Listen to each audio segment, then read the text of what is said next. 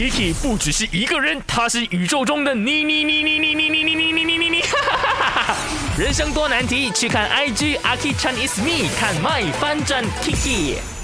哦，现在我的头超痛，再加上我的姨妈又报道，哎呦，我真的是痛不欲生啊！你在哪里哦？如果我三天三夜没有回你信息的话，你记得来找我。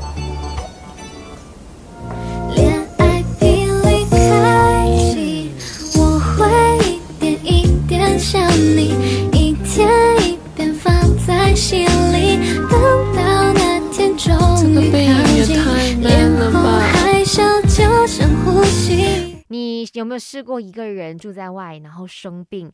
那是怎么样熬过来的呢？先云他说，一个人在外面打拼，朋友不在身边，同事各自有家庭，病了只能够靠自己。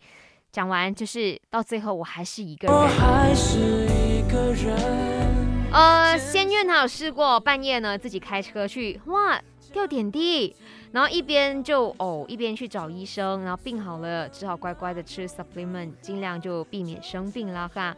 呃，再来呢，阿燕她说超辛苦的，可是没有办法，还是要勉强自己起来去看医生，煮东西吃，还有吃药，熬了三天就好了。辛苦了每一位，我觉得游子们真的总是会在这种时候，你知道生病了就。